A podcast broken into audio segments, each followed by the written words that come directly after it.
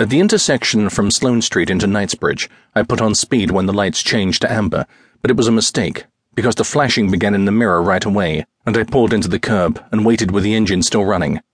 I'd known the police car was behind me since I'd come through Sloane Square, but I didn't think they'd make a fuss about jumping the lights on a filthy night like this. There'd been a freezing rain coming down since late afternoon, and the streets were black and silver now under the lamps, with reflections across the surface, and the gutters beginning to stream. I let the window down and got out my driving license to save time. In my opinion, sir, you could have pulled up safely enough at the traffic lights when they changed to amber, and so forth. It was a temptation to show him my bureau card and drive on again without having to go through all the bullshit, but it's strictly against the rules if there's no actual emergency. His face came into the window gap, with rain dripping from his cap peak. May I see your driving license, please? I gave it to him, and he checked it. Thank you, Mr. Gage. I just wanted to be sure who you were. He handed it back. They'd like you to phone in as soon as possible. Nothing to do with the lights. All right. I put the license away and got into gear. I'd switched off the phone in the car a couple of days ago and started using the answer phone monitor in my flat, because at this stage, three or four weeks after you're back from the last mission, they start getting fidgety. They said it was urgent, the policeman said insistently, his face still in the window gap. I knew that. I'd been mobile for the last 90 minutes, and when they couldn't get through, they hadn't just given up. They'd phoned the yard and asked for an immediate all points bulletin by radio with my description and number plate, black Jensen interceptor with cellular antenna, and bunched spotlights, BBT 1872, and a request to pick me up on site and tell me to phone base. I slipped the gears into neutral again and switched the phone on, because there was nothing else I could do, and I knew that. We sometimes play with the idea of goofing off somewhere and not answering the phone, but it's like denying the voice of God and bringing down a whole bloody mountainside of fire and brimstone. You can stay here, sir, while you call in. We'll look after you. The lights were still flashing in the mirror. Fair enough. His face vanished, and I touched out QU1 and waited. Were you switched off? A voice came. Yes. There was a short silence.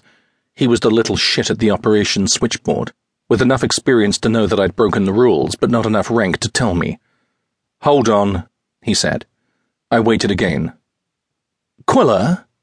Yes. We want you to make an immediate rendezvous. It sounded like Trench this time. Cool, impersonal the tone a shade touchy because I'd been difficult to contact. I can't do that. He said carefully, This is fully urgent. I'm not on standby, you know that. I've got to meet someone at the airport and I'm already running late. This is from main control, Trench said, and left it at that. Slight skin reaction, gooseflesh. When you've got your phone switched off and they still tell the police to pick you up, and then tell you the instructions are coming direct from main control, it's not because they can't find where you put the fruit gums. Why do they want me? I asked him, particularly. It was Mr. Croder who told me to find you. Cold air was coming through the window, and I closed it. I don't like the cold. Through the windscreen, the lights of the police car were sending an intermittent rainbow of reflections across the surface of the road, blue and white Flash, flash, flash. Blue and bone white. Flash, flash, flash. While my skin reacted again to the nerves, I took a slow breath to steady them.